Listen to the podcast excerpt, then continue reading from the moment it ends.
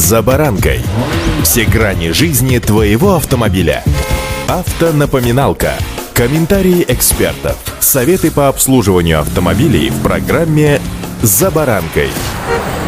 Правила переезда железнодорожных путей для автомобилистов тщательно изучают в автошколе и буквально зубрят перед экзаменами на права в ГИБДД. Впрочем, и это не спасает от водителей, которые пренебрегают основами безопасности и на свой страх и риск пытаются побыстрее проехать переезд. Всякий раз, когда смотришь ролик о ДТП на переезде, вольно-невольно возникает вопрос «Блин, ну как? Куда смотрел водитель? Как не заметить приближающийся поезд?» М? С вами Александр Карпов. Здравствуйте. Автонапоминалка.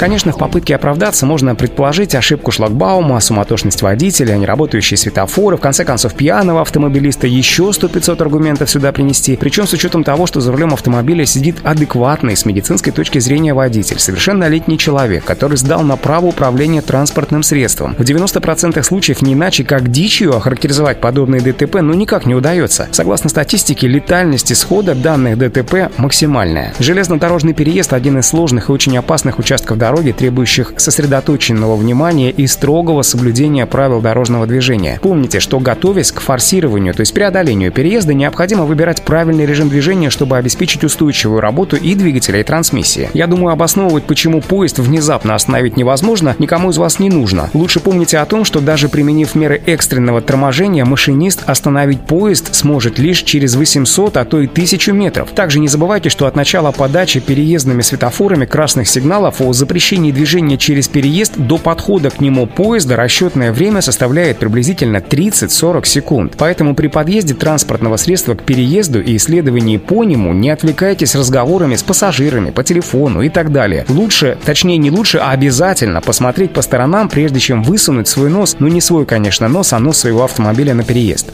Автонапоминалка. Причем при следовании по переезду необходимо соблюдать дистанцию, исключающую остановку вашего транспортного средства на настиле переезда при внезапной остановке или резком снижении скорости впереди идущим транспортом в границах переезда. Обязательно необходимо перейти с дальнего света на ближний, даже если вам кажется, что на переезде кроме вас нет никого. Не забывайте, что помимо транспортных средств на переезде могут быть и пешеходы, и поймать зайчика, ну, понимаете, о каком зайчике идет речь, от вашего дальника будет неприятно. Ведь пешеходу также необходимо смотреть под ноги, вперед, по сторонам и вас еще обойти. Впереди зима, когда на переездах без шлагбаумов достаточно часто возникает гололед. Поэтому будьте внимательны и осторожны. На переездах со шлагбаумами при появлении на переездном светофоре красных сигналов, но еще открытом шлагбауме, категорически запрещено въезжать. Вы попадаете в настоящую ловушку, поскольку при нахождении вашего транспортного средства на настиле переезда шлагбаум на выезде может быть уже просто закрыт. Очень хорошо, что сегодня большинство переездов, особенно в населенных пунктах, дополнительно к шлагбаумам оборудованы устройствами заграждения от несанкционированных несанкционированного въезда на переезд транспортных средств, поскольку попытка их преодолеть закончится для недисциплинированных водителей серьезными последствиями, прежде всего финансовыми. Это испорченное железнодорожное оборудование, ваш автомобиль, штраф, ну и все остальное. Поэтому, друзья, пожалуйста, при подъезде к железнодорожному переезду максимальная осторожность, минимум отвлечения и строгое следование правилам дорожного движения. Удачи! За баранкой.